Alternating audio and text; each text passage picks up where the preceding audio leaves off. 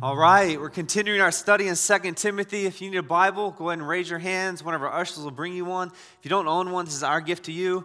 Uh, take it, read it, uh, keep it, know it, love it. The Bible is the source of life. Uh, Jesus says that man doesn't live by bread alone, but every word that comes from the mouth of God. You want, you eat food every day? Great, good for you. You need God's word every day. That's what we need. That's what we need. And so, in addition to uh, your, the Bible's not a supplement, it is the source uh, of life. And so, Jesus has spoken through his word. He wants us to know him, he wants us to love him, and he wants to teach us. Uh, and so, we're in 2 Timothy. We're going to be in chapter 2, finishing chapter 2 finally. We've been three weeks into chapter 2. Uh, before we, we get into uh, chapter 2, or chapter 2, verse 22, that's where we're going to start. Before we get there, yeah, I just want to recap a little bit of where we left off last week, because this is a continuation of where we left off last week. Last week we saw that the Christian life is one of repentance. If you're a Christian, that's for you. you the Christian life is one of continually turning and, and running back to God. If you're not a Christian, we're glad you're here. Welcome. Uh, we, we hope that you would become one, uh, not through uh, just, just merely affirming with your lips, but with your life and with your heart. Jesus loves you, and we love you. We're glad you're here. And so, repentance, what this looks like. I, I gave the illustration, I think, to the men this Wednesday uh, night uh, at Build Men. And what, what, what we saw, uh, I saw this multiple times in my home this week, and we kept repeating it, is that when we're talking to my kids about what repentance is, we had, I had my daughter run away from me and then I would say, Repent, and she would turn around and, and then run back to me, to her father. Repentance is running back to our Heavenly Father. That's what it is. It's not simply turning around. Christian repentance is not just simply turning from one thing, doing another thing, going from one addiction to the next addiction, to the one idol to the next idol. It's turning from whatever you're worshiping other than uh, Jesus and turning and running back to Him. In doing so, you're running back into God, the Father's lap, like a, like a child would, uh, their, their Father. We're going to look at what, what, what this looks like now. So, so in theory, you're going, okay, I see a kid running into uh, their father's lap. Boom, I got the image. Now, what does that look like? What are the markings of that? That's where we're at today. Verse 22, chapter 2, 2 Timothy, the marks of a Christian. What is one, what does a Christian flee from and what do they run to? Here it is. Uh, so flee youthful passions and pursue righteousness. So flee youthful passions, pursue righteousness, faith, love, and peace along with those who call on the Lord with a pure heart. So, so per, flee one thing and pursue another thing. Along with, not along with, meaning uh, you, you're accompanied by. This is what the people of God do. This is what Christians do. God's people. That's, that's who he's, he's speaking to. All those who call on the Lord with from a pure heart. When we're saved, Jesus gives us his, we get, we get a new heart. We get a new heart. We get his righteousness. We get his, his life imputed to our account. We're talking about that here in a second. But, but a new heart, a new life, a new mind. You're a new creation. So pursue righteousness, pursue faith, pursue love, pursue peace, flee sinful, youthful passions. So, what are those? Flee. Uh, what does this mean? It means that Christians should actually, see, hear this Christians should actually live like Christians. It's the only organized thing in the entire world where you can say something that you are and then act like you're not. It's just it's Christianity. It blows my mind all the time. Like if I die of a heart attack, it's going to be because of this. This, it just, mm. Like if I go to the San Antonio Spurs and say, I'm a Spur, I'm, I'm, I'm on, if you don't know, that's a basketball team. I know we don't have a lot of sports fans here. That's our team. If you don't know it, uh, repent again. it, the Spurs is a professional basketball team. If I showed up and said, I'm a professional basketball player, I, I play for the Spurs. I'm a, I, my, the position is I'm a center. And if any of y'all, y'all know who that is, that means that's the tall guy. It's the tallest guy. They're all tall guys, but the tallest guy. I'm not that.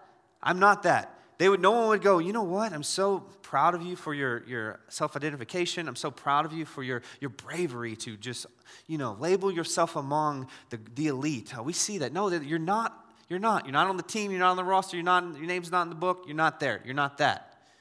Well, how else do you know? Well, I can't play basketball like them either. I, I don't have the, I don't act like that. I'm, I'm not a professional athlete. Surprise, surprise. Now, Christians could not worship Jesus with their heart, mind, or strength or anything, and somehow we just walk around and never repent, never flee one thing and pursue another, and we just go, you know what? Grace abounds. See, grace, give, eh, grace does abound. It moves in power to save and then change and transform. What I'm not saying is that, that you can't sin. What I'm not saying is that you must be perfect. You have to work your way into Christ. What I'm saying, though, is, is that what Paul is speaking here is there's markings of a true Christian. A Christian flees one thing and pursues another thing. And so he says, flee youthful passion. Much of the book of Proverbs is written about this. Is a, the book of Proverbs is written from a father's perspective to a son, continually begging him to flee Flee a lot of things. Flee evil people. Flee lying. Flee cheating. Flee uh, the, the seductive woman, prostitution. Flee those things. Continue, flee those and then pursue wisdom, pursue righteousness, pursue. The, the book of Proverbs is, is just the, is continually telling a father to a son to flee one thing and to pursue another thing. And so Paul's telling Timothy to flee sinful, or, or, or right here, youthful passion. What is this? Youthful passion is, uh, is, is not just lust, but it is lust. This word passions mean, literally means lust. Flee youthful lust. Now, we, we use in the, in the Christian world, lust typically we only use it to refer to sexual uh, immorality, which indeed we are to flee. Paul tells Timothy in 1 Corinthians 6 18 that you are to flee sexual morality. So, absolutely flee run from. You don't negotiate with sexual morality. You don't negotiate with youthful passions. You don't sit there and go, you know what? Let's think about this. I got to pray about this one. I got to pray about this one. Sleep with my girlfriend or flee. Flee, period. The scriptures are clear. Flee from sexual morality. Don't cuddle it, don't coddle it, don't talk to it, don't negotiate it with it. You flee. But not just sexual lust, but also uh, uh, pride. Youthful passion is think about children. This is like uh, when Paul says, when Paul tells Tim, or Paul tells the Corinthians also. He says, "When I was a child, I acted like a child, but then when I became a man, I put away childish things." These are the things he's talking about. Just everything under the, the category of being young and dumb, youthful. When you're a child, my, my children right now, they're pretty, uh, they're not, they're, they're, they're proud, they're self-absorbed. This is what, this is what uh, he's talking about as well. So, so lust here. Lust is not just sexual desire and craving, but it's any desire or craving or longing. It's this desire to do what God has forbidden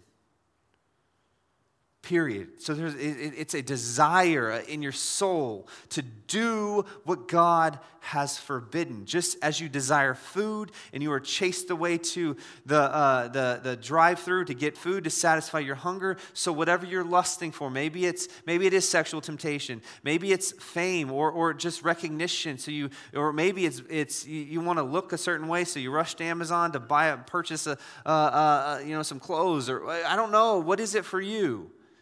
But it's being driven not by the Holy Spirit, but by a, a desire, a longing, a longing, specifically here for, for what God has forbidden. And so, another way we can say flee youthful passions is not just youth, youthful passion in regard to lust or sexual morality, but also free, uh, flee adolescence. Free, fl- free, flee adolescence. Grow up. Grow up. That's what he's telling Timothy. Grow up. Flee being a child. When you were a child, you act like a child. You're a man, now act like a man. You're a woman, you're a grown woman, act like a woman. Grow up. Stop being a child. I want you to see that, that I'm going to list a few things. I'm going to list four things that, that are very indicative of childish behavior, youthful behavior, and behavior that Paul has already told Timothy to, to, to flee from in other chapters. Number one, complaining. This is how this is an adult who's still following youthful passions. They're just a complainer. What kids do all the time. My kids, I don't like this. This food's too cold. This food's too hot. Same meal, same temperature, two different kids. They got to find a way to complain. Adults do it in different ways. They just complain about everything. Just complaining. If you have a heart that's just always complaining, put away childish ways put them away. Also, criticizing.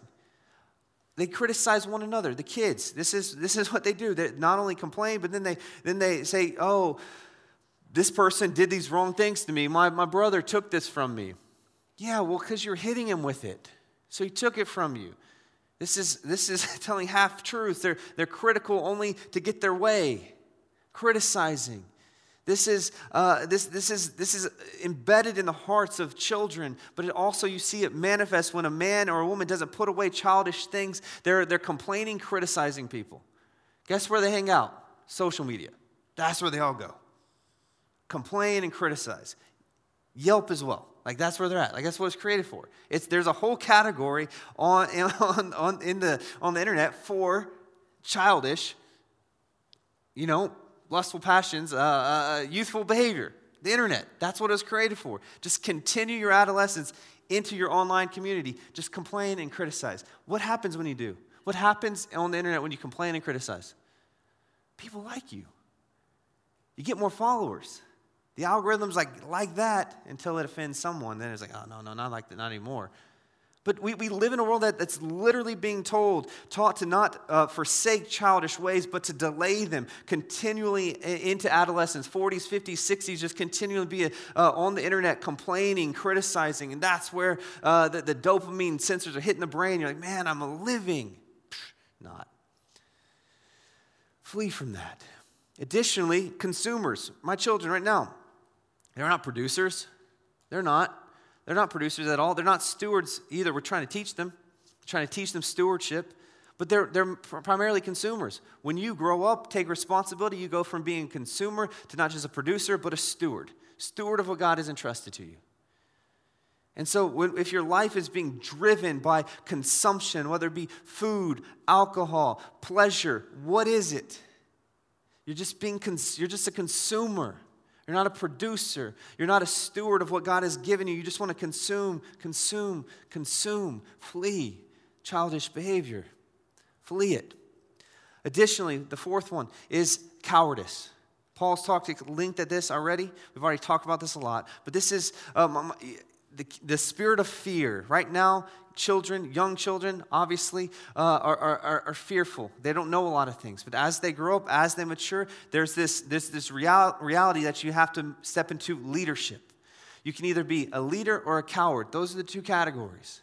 You can be a cowardice leader, which then ruins all the people who follow you, which is really unfortunate for them. If you're a father, that means it's really unfortunate for your family. We want our children to grow up and become leaders, producers, con- not consumers and cowards.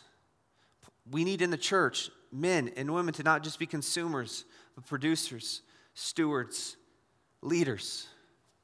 Not just in the church, but affecting the culture around us. This is what Paul is telling Timothy to flee all of that. All of it. All of that. Flee it. Don't negotiate with it. Grow up. Pursue, what does he say? Pursue righteousness. First thing he says pursue righteousness. Pursue it. Christians pursue righteousness. This is a marking. The first marking is that you flee youthful, childish behavior, passions, lust, all of that. You, you, you, flee it. That's the first move. Then what do you do? Unto what? You flee that unto righteousness. You pursue righteousness. Christians who don't produce or pursue righteousness are not Christians. They're not. You're, you must, I didn't say you must be perfect. I said you must pursue righteousness. Pursue righteousness. Jesus says this that those who hunger and thirst for righteousness will be satisfied. See, why, why do we pursue, why are we lustful towards uh, all those things that we've just spoken to? It's because we're not satisfied. We're not satisfied in how God views us. We need to go seek out other people and they affirm us. We need, we're not satisfied in, what, uh, in the Word of God, so we have to go consume something else in addition to, to, to help us, uh, to give us the motivation in life, to, to, to help us pers- to do what we feel is, uh, quote, you know, going to make us happy. Jesus isn't enough. We're unsatisfied, so we go from this thing to that thing to that thing to this thing. Keep going. He says, You're not satisfied because you're not pursuing the right things. Those who hunger and thirst for righteousness, they will be satisfied. What is righteousness? holiness, rightness, correct understanding, correct living of God's word. There's only one righteous. His name was Jesus. Romans 3 23 tells us that none of us are righteous, not even one. We've talked about before in Isaiah that our righteousness is that of a used menstrual garment. That's all we got. That's our best days. We bring that to the table. That's what we got. That's our righteousness. And so, if we're going to pursue righteousness, we must pursue a righteousness that we cannot merit on our own. The righteousness Christ is calling us that will satisfy us is not a righteousness that we can, can produce on our own. The righteous requirement of the law was something that we could not fulfill, that Jesus fulfilled for us. Jesus, sinless, perfect, his word, deed, thought, his entire life, righteous, holy. He lived in our place. He lived righteously, per- perfectly in our place. And then through his death and his, his, his, crucifixion on the cross, this righteousness has been revealed that the, right, the, the righteous requirement for the law was going to be satisfied. God was going to pour out his wrath on, on the Son of God, sinless Jesus. He, he, God deterred his wrath from, from you and put it on Christ the Son so that through faith in him that you could be two things you could be declared righteous and you could be actually righteous. This is what this, this means that when Jesus substituted himself in your place for your sins, he literally took your sin, your past, present, future sin, and put it on himself and was punished in your place. Meaning the punishment for all your sin, literally all of it, past, present, and future, all of your sin, not just your sin, but everyone's sin. All sin has been punished already, dealt with finally. Jesus died in the place of sinners, crucified, killed, dead. After three days, rose victoriously, conquering sin, Satan, death, and the grave. And so through faith, what then happens is that that, that, that gets actualized, that gets real for you. Through faith in Jesus, then he takes the righteousness of Christ, his perfection, gets imputed to you means it's been put in your account. So you've been declared righteous by a judge in a courtroom saying, righteous. Though sinful, righteous. You're like, what's the justification for that? Christ's righteousness is now in your account. If we look at your account, what do we see? Christ righteousness, perfect righteousness. If you're a Christian, that's you.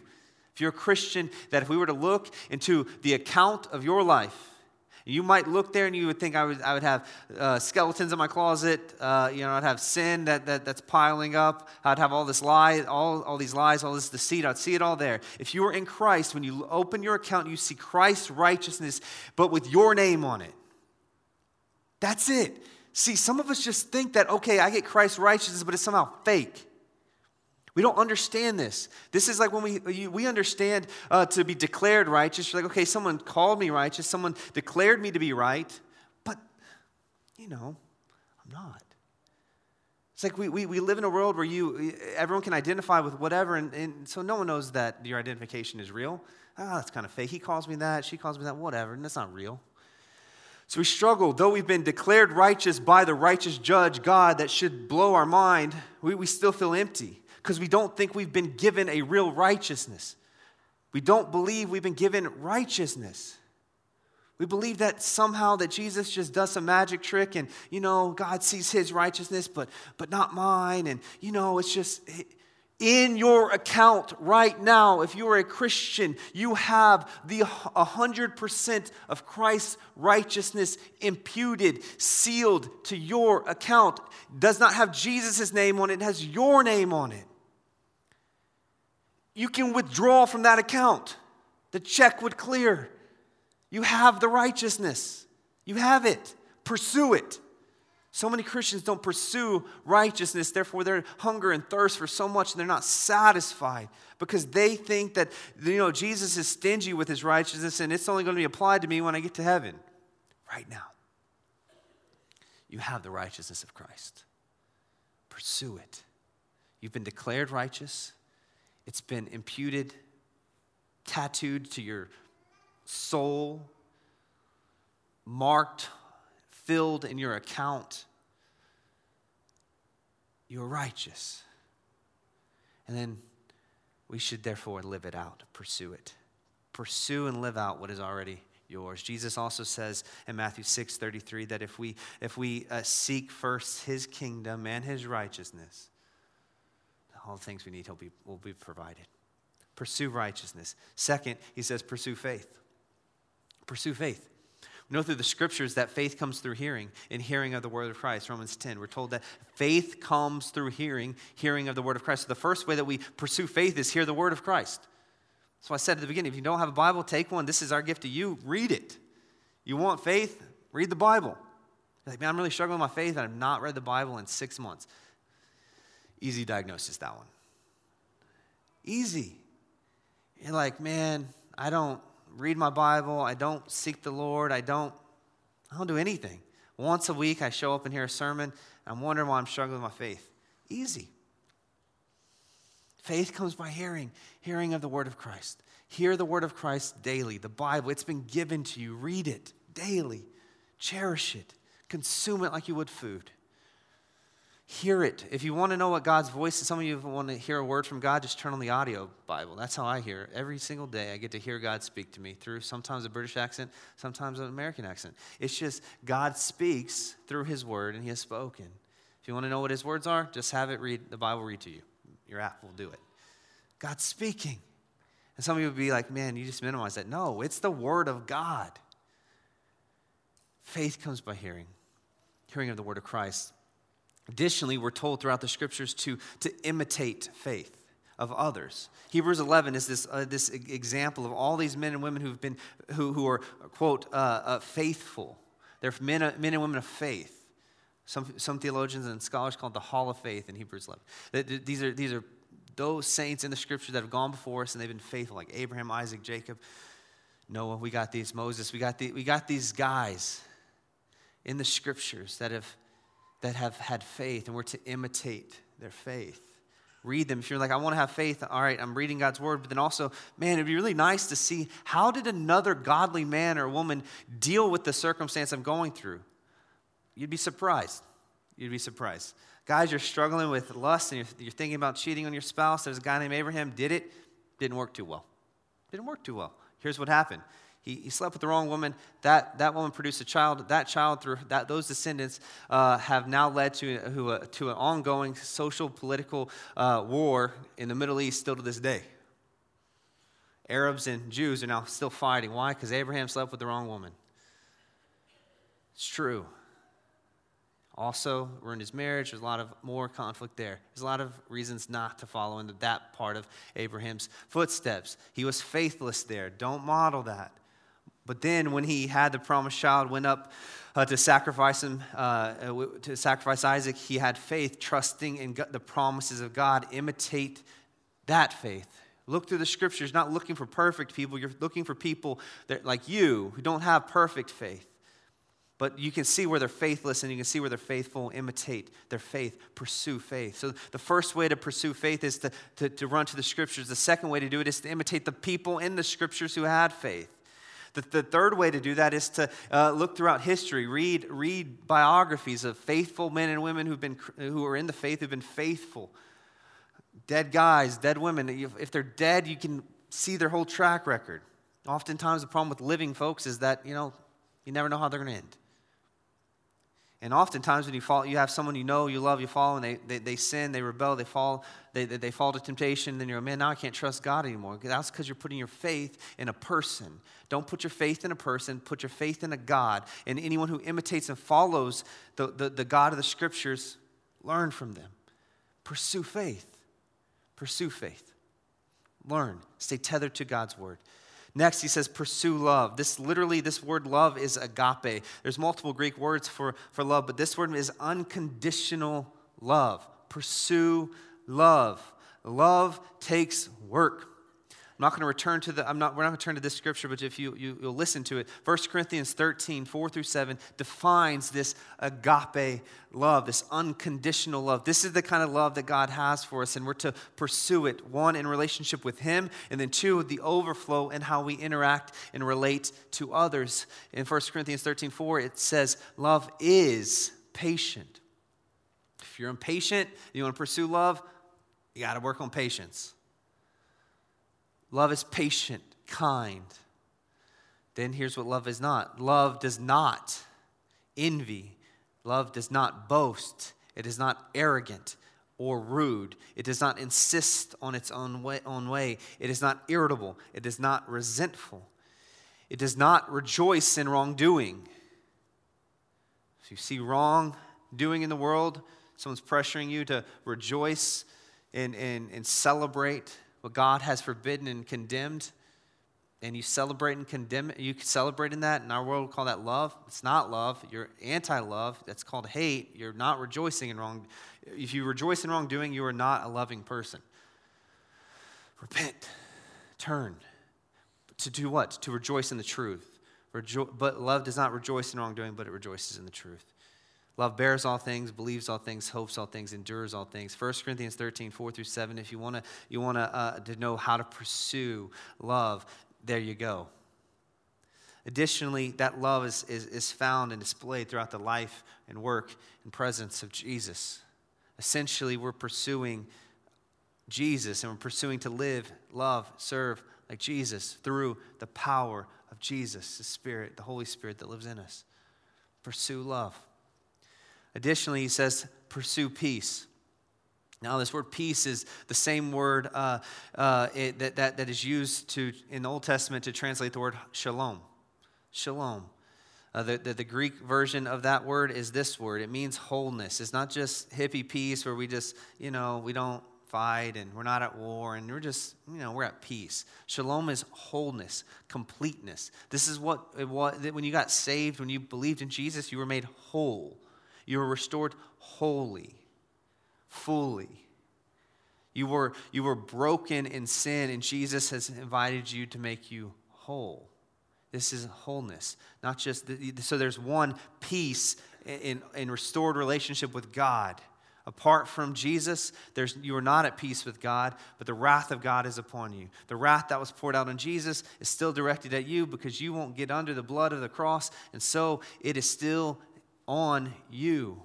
The first peace we need is the peace with God. So if you're not a Christian today and you don't know, love, and trust Jesus, the first peace you need to pursue is peace with God. Peace with God through the Lord Jesus. Next, after we have peace with God in our pursuit of continual peace, this is living at peace with others. Again, not like the, this, this hippie type of uh, we just don't talk about things and just love harmony. We just quote, you know, you know, catchy phrases that would be on a coffee mug. That's not what peace is. This is restoring relationships, wholeness restored. This is what Paul says in Romans also to live peaceably as it depends on you with everyone.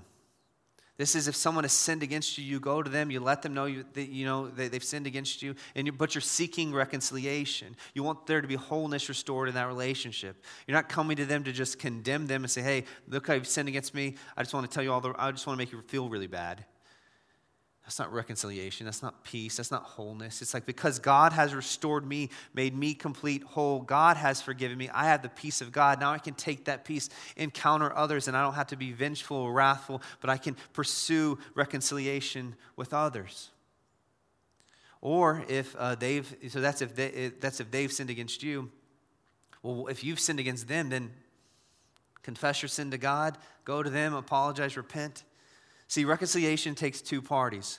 It takes first the party who's been, uh, been grieved, uh, they must forgive. And the, the other person must uh, receive their forgiveness. Therefore, there's reconciliation. But we're to pursue peace as it depends on us. So, see, this is the marks of the, these are markings of a Christian. And we spent a lot of time, 30 minutes, on this one verse. A long way to go. If you're a guest with us, welcome. I'll get through it quick. But here's the big thing I need us to see we're to flee one thing and to pursue these other things. Pursue righteousness, pursue faith, pursue love, pursue peace. It's interesting that he's talking about this because now he's in the context of opposition. Paul's writing to Timothy, not just telling him some things to say, but Timothy's in the heat of the battle. He's facing incredible opposition inside of his church. And so, in, in light of that, here's the marks of a Christian. Now he's going to tell him to face opposition and do so head on. Verse 23 have nothing to do with foolish. Literally, the word is stupid. My daughter we're not allowed to say that in the house. And so she hears sermons. She's like, Dad said stupid. And I'm like, yes, there's, don't say, you don't call your sister stupid or your brother stupid. You only call stupid people stupid. And that's what the Bible's doing. That's what it's doing. Have nothing to do with stupid, literally, ignorant controversies. Some of your translations will have already translated it foolish. It's a sophisticated way to say stupid. Don't have anything to do with stupid, stupid, ignorant controversies. You know they only breed quarrels. This is like people just want to fight for the sake of fighting. Don't get caught into that trap. It's dumb, it's foolish, it's stupid. He says, and the Lord's servant must not be quarrelsome, but kind to everyone, able to teach, patiently enduring evil, correcting his opponents with gentleness. So this, this is for the Lord's servant. Again, for the Christian. God's servants. The Lord's servant literally means slave or bond servant. This means that you've been, if you're in Christ, you are bound willfully to Jesus. He is your king. He is your God. You are bound to him, to whatever he says and whatever he does. You're like, man, yes and amen. I want to do those things. You're bound to him. You're bound.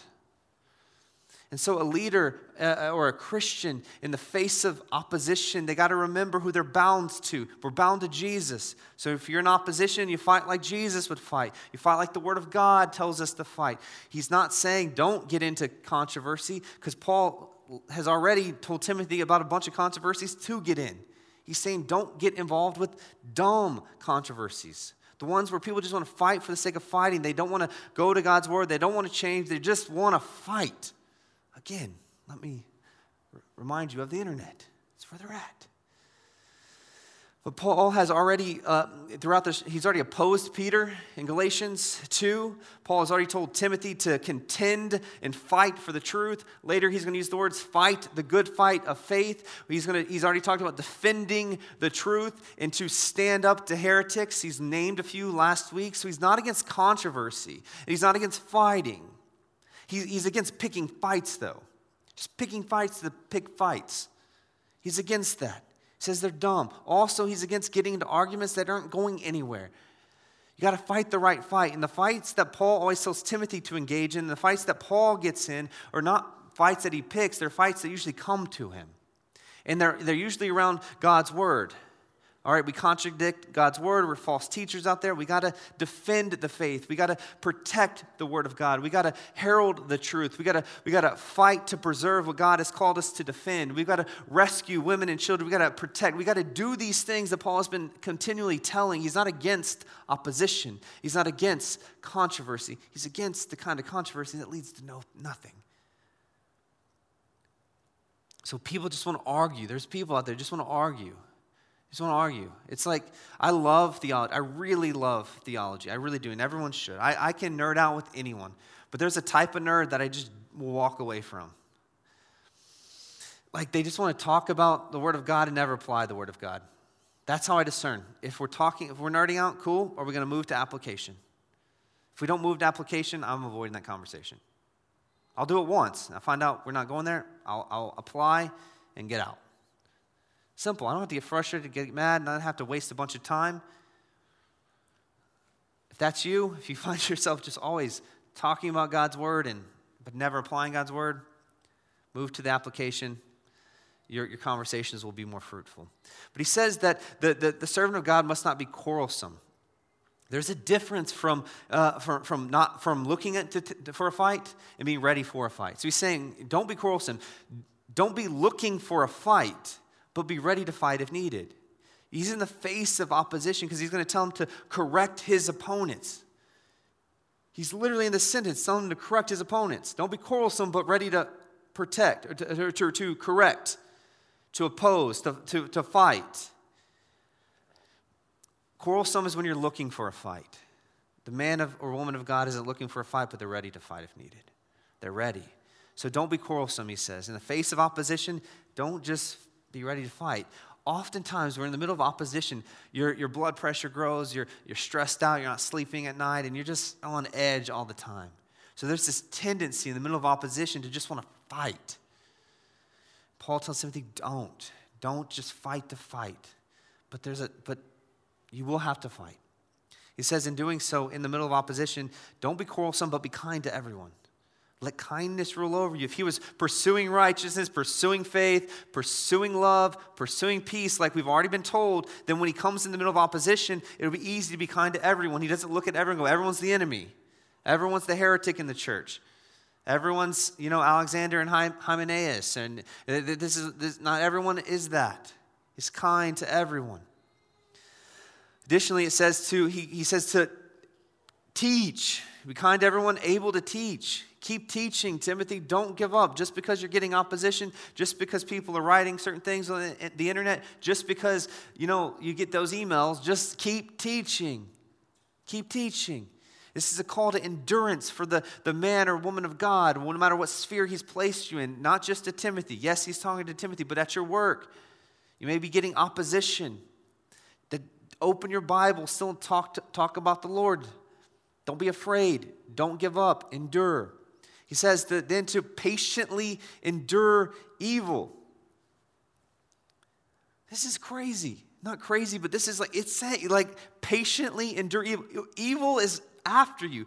We often think that, you know, Evil's just a, a thing. No, real evil, real opposition is at the, is at the face the, uh, of, of Timothy right now. And he's, he's face to face with demonic opposition, manifesting himself, itself into the people in his congregation. He's having to deal with church discipline, he's dealing with issues. He's going to have to patiently endure. Talked about last week as a good soldier. This demonic opposition is real. The devil is real. I need you to see in your life, wherever God has placed you, when God is looking to, to, where God seeks to build something, Satan's always there to destroy it. The very beginning, when God created Adam and Eve, guess who shows up after Adam and Eve were married and had a call in their life? Satan. Some of you couples are about to get married. Whenever you get married, guess who's going to show up on your wedding day? Satan. He's already there. He's trying to get you in bed now, he's trying to keep you out of bed later. That's how it works. Ask a married couple, 100%, that's how it works. Or he's trying to get you, you know, think that, you know, y'all love each other so much now so y'all can hate each other later. He, there's a real enemy who really hates you. And until Jesus comes back, or until you depart and are with him, we got to endure. We got to endure. Paul says continually that he endures for the sake of the elect, for the sake of the children of God, for the sake of the church. Then he says, okay, in enduring evil, now that you're enduring it, don't just sit there and just do nothing, correct your opponents. He's not saying as evil comes, just sit here defenseless, put your sword down, put your weapon down, put your shield down, and just sit on your hands and just let the attacks of the enemy come and just say, I am enduring. No, he's saying this is a standoff. Put the shield of faith up, you know, extinguish the arrows, take out the sword of faith, and fight. Fight. Correct your opponents. They oppose you and they oppose God's word, correct them. And he says, do so with gentleness. Now, here's where a lot of Christians don't understand this word. They think gentleness is weakness, passiveness, never offend anyone type of position. Well, if that were true, then Paul, the writer, we're told throughout the scriptures that sometimes when they read his letters, they're like, man, he comes off kind of harsh. His words are hard to swallow. See, this word, some of your translations will translate it to meekness, not, not gentleness, but they're the same word. It's, it's, it's, it's meekness. And what meekness is, is not weakness. If you Google it, you will, go, you will find the world's definition of gentleness is weakness and cowardice. That's not what it is. But meekness is actually, according to the Bible, bridled strength. It's bridled strength. Meekness curbs anger. So he has probably a lot he can get angry at. There's opposition. And so meekness is gentleness, and his opponent's going to curb his anger. This is what, the, what we're told that the Holy Spirit produces self control, it controls the anger. See, anger is like a fire. Fires are great for the fireplace, they warm the house. But the fire is awful for the living room, it'll burn everything. Anger has a place. Righteous anger has a place. Jesus was righteously angry and made a whip and hit people with it and drove people out of the temple. Oh man, he didn't seem very gentle, did he? According to our worldly definition of it.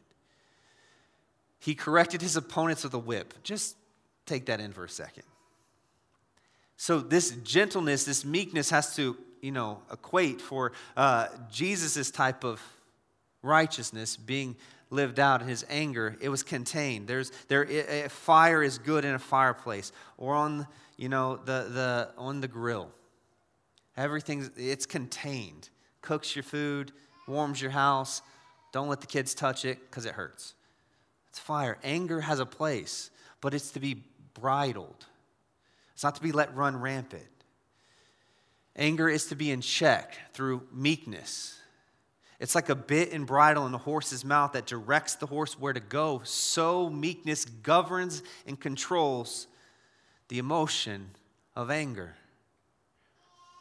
A meek person patiently endures evil. Psalm 37 says it this way. And this is where we get the, a very clear picture of what meekness looks like in the face of opposition.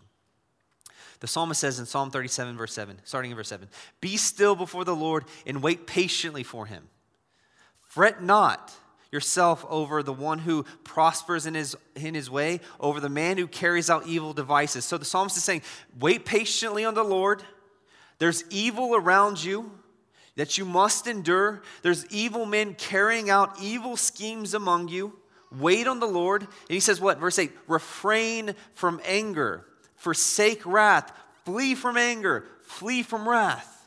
He says, fret not yourself. Stop worrying. Uh, wait, stop worrying. Fret not yourself. It only tends to evil. So when you're you're worried, you're angry already, and you're trying not to be angry, but you're just more stressed, you're more, and then you get more angry, you just now you're heading into opposition where Timothy's at. Meekness isn't governing him. Verse 9, he says, For the evildoer shall be cut off, but those who wait for the Lord shall inherit the land. In just a little while, the wicked will be no more.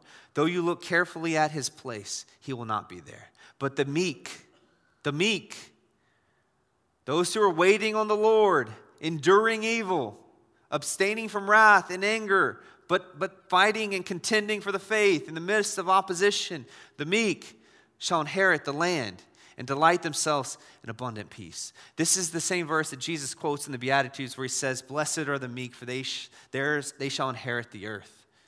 This is it.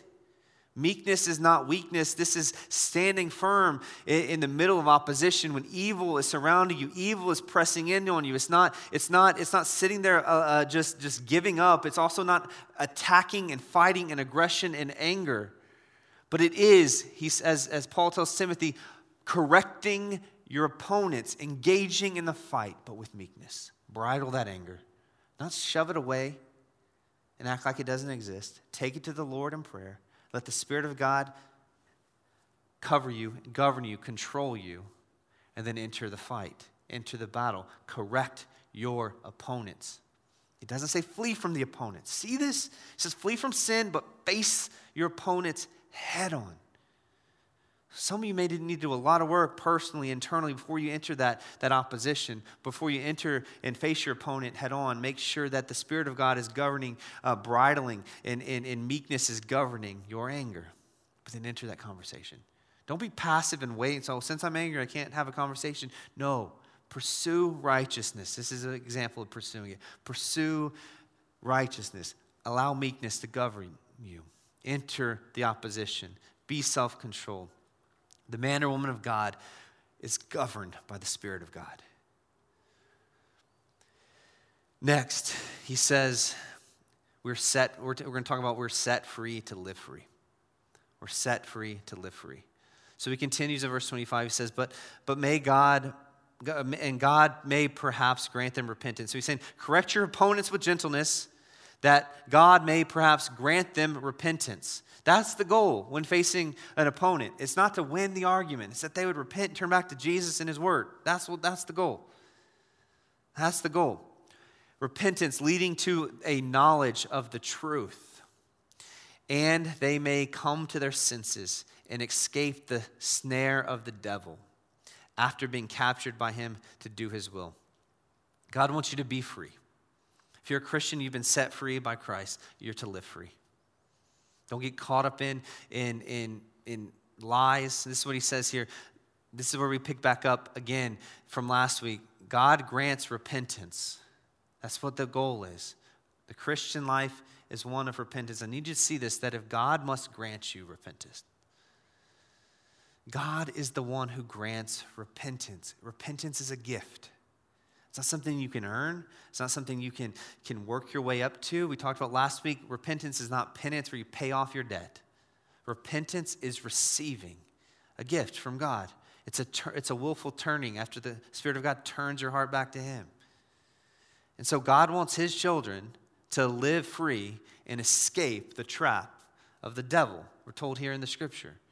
He says he does so, he, he wants them to come, they repent, and they're led back to the knowledge of the truth. Jesus says, You shall know the truth, and the truth will set you free. What's the first thing Adam did, or yeah, that Satan did to Adam and Eve? He's talked to Eve. What did he say? He said a lie, half truth. Satan's tactics are always the same get God's people to not believe what's true so they can act upon falseness, they can act upon a lie, and then live lives and build legacies that are demonic in opposition to God's will and ways. He says that they've been captured by Satan to do his will. It's literally what the text says. When you don't live by the truth, hear me this if you don't live by the truth, God's truth, you might be captive by Satan constructing ministries, organizations, businesses to fund the devil's ministry if you're not operating off the truth of God's word. Like, what? I'm a good person. Yeah, Satan likes good people. Can, it's easier, you're easier to use. You don't have the truth. We don't have the truth. We don't set people free. We don't have the truth. We keep people captured people captures what he says. And, and the goal is that we'd be set free to live free, then help others who are captured be free. Right? That's why you, you face head on with your, your opponents. And gentleness, bridling your anger, correcting them in love, and then and, and that God may perhaps grant them repentance so they would know come back to the knowledge of the truth and then therefore they would come to their senses like being woken up. Man whoa i didn't realize i, I was believing that. They would, they would therefore then escape the snare of the devil the trap of the devil which the text says. And then after because after that they've been because because prior to that they've been captured by the devil to do his will. We're set free to live free and we want to set other people free to live free. So the context here the context here is Paul is writing to Timothy again in the middle of opposition. False teachers are, are just are like wolves surrounding the church. They're wolves surrounding the church, and it's Timothy's job. So, first, I want you to see Timothy's job here as a, as a pastor, as a leader. It's his job to, to face the opposition head on, to do so with meekness for sure.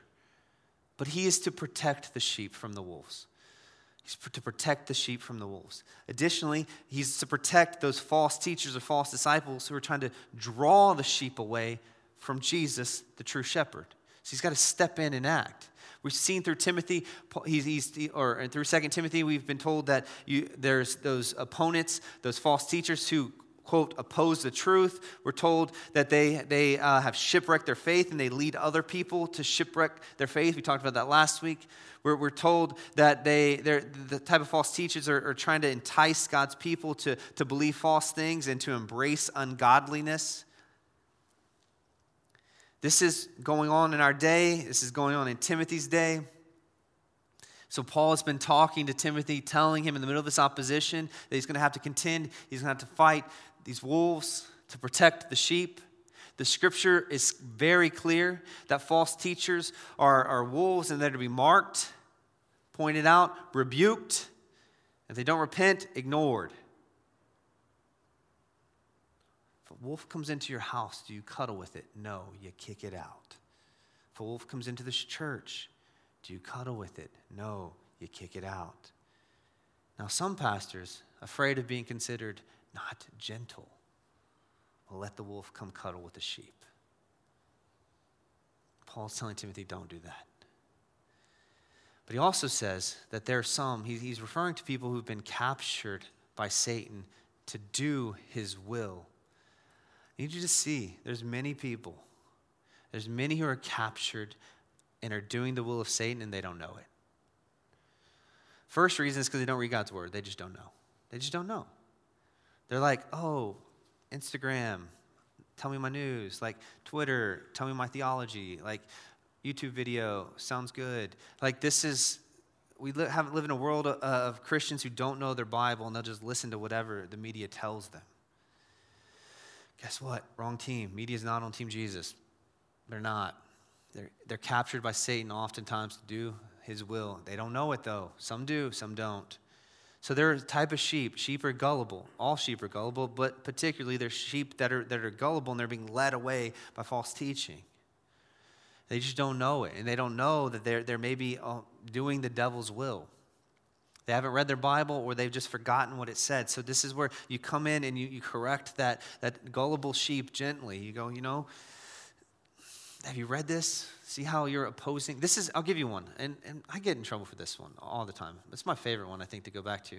Not because I get in trouble, because it's the most clear and the fact that it gets so, such visceral responses. It's just like, man, I think I'm onto something. I think this is the one. This is the one that everyone's struggling with. Like right now in our world, it, depending on your workplace, you might have to put up, you might have to celebrate Pride Month. You might have to, you know, put your pronouns in your bio. If you don't, then you're called intolerant, bigoted, and in doing so, if you do that, in doing so, if, you, if you're being pressed to do so, and, and in doing so, guess what you do? You just, as we just said in 1 Corinthians 13, when in defining love, you have now rejoiced with wrongdoing willfully. You just willfully did. Well, I didn't know. I mean, I, this was what my boss said. Just didn't seem really that harmless. Just, I don't know. I'm a sheep, I'm gullible. Right, you're right. This is where you come alongside and say, hey, this is not love. You're told, you're, t- you're telling yourself that I want to be loving. Well, rejoicing in wrongdoing is not loving. Okay? So that's, that's the first gullible sheep. You, you call them to repentance, you remind them what the Bible says, like, okay, didn't even think about that. Wow, didn't even think about that. I see it now. Cool. There's the other type, the, the sheep that hears, that's gullible, then they're corrected with the truth. But then they don't do anything with it. We call them cowards. They've been confronted with God's word and called to repentance. For, let's keep with this example. Don't rejoice in wrongdoing, but rejoice in the truth. But because of the social pressure, because the pressure of maybe getting fired, the pressure of the people, the pressure of, of culture, they're just going, I don't want to offend anyone. I just don't want to, I don't like the opposition here.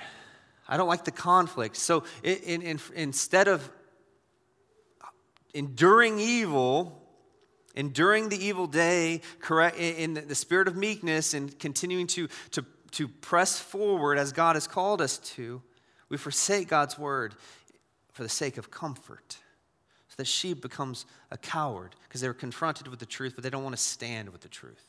Because oftentimes they're afraid of conflict or they're, they're afraid of being quarrelsome, being viewed as quarrelsome, or afraid of being divisive, or the afraid of hard conversation.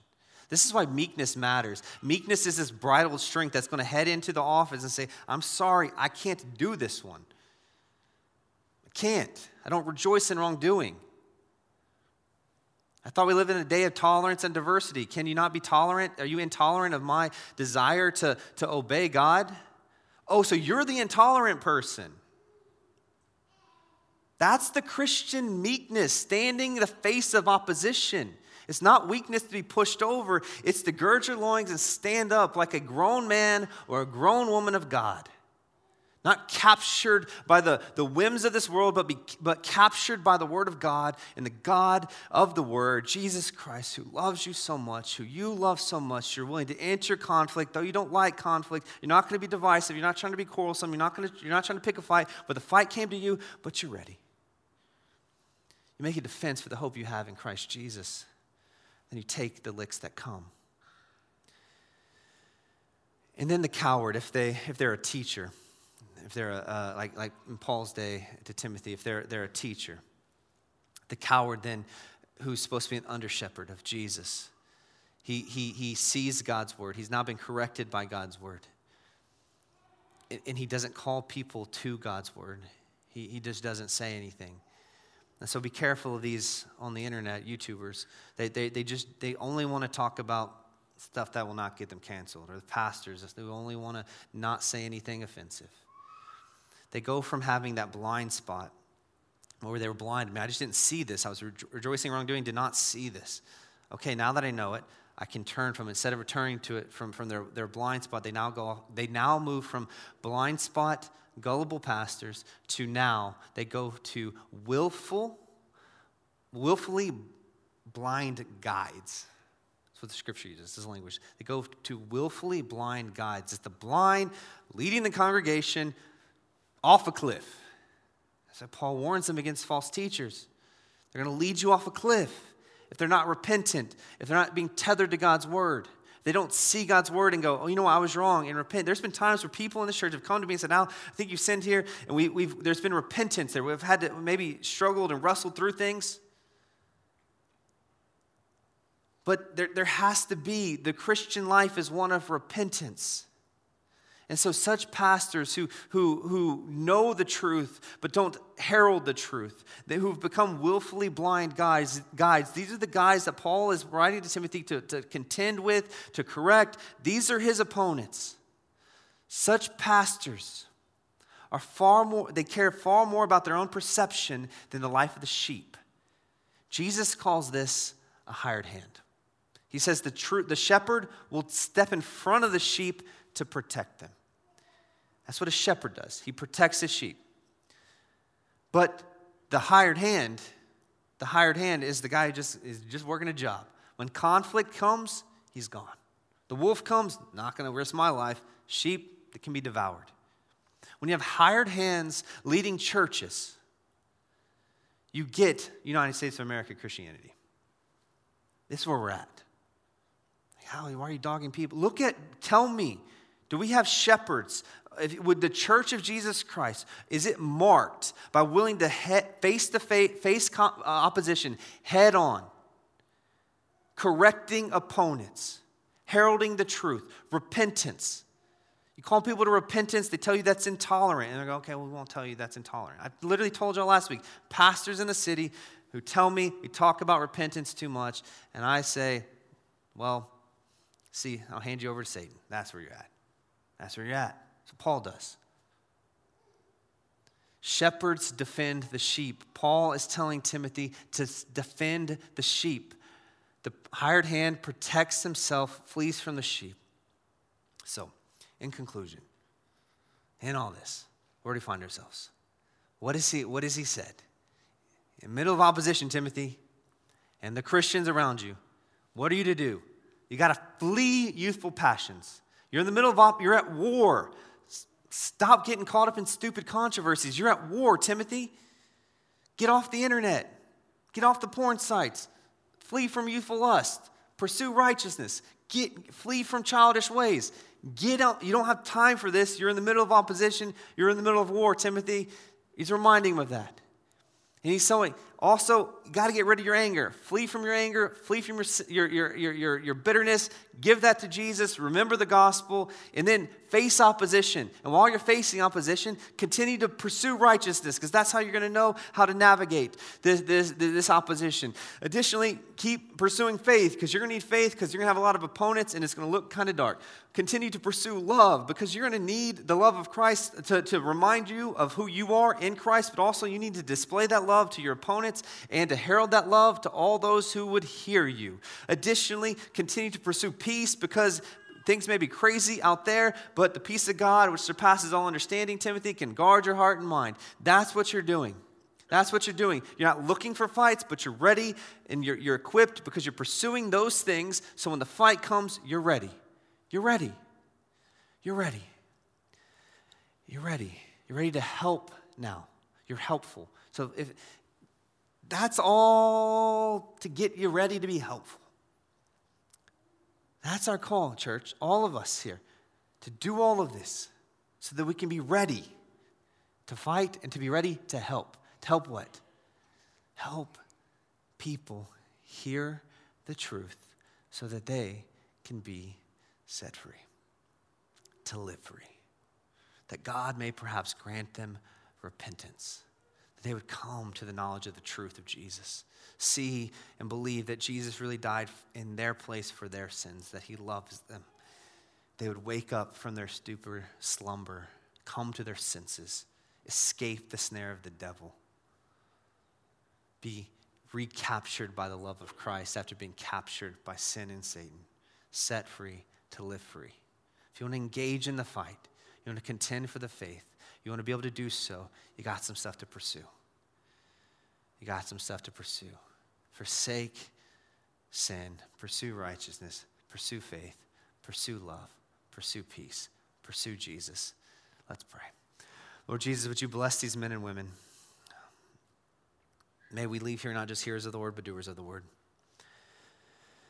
If our hearts are unaware of your ways, may we go to your word and hear from you, receive from you, repent as needed, follow and obey, know, know you and love you.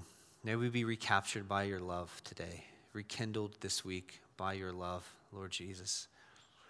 Where we've believed lies, would you set us free with the truth? Where we've been entangled with the snare of the devil, may you set us free. May we, where we've been just lulled to sleep on the, and being used for Satan's schemes would we wake up.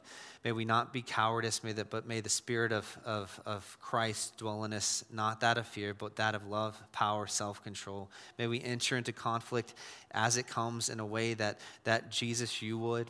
And therefore, until those, those moments arise, may we be the men, and even when those moments arise, may we be the men and women who pursue righteousness, pursue faith, pursue love pursue peace, all those, Jesus, you embodied perfectly, completely, and you've bound into this book we call the Bible. May we know it, may we love it, may we keep it, may we obey it. Um, and power said that in Holy Spirit, I pray. Amen.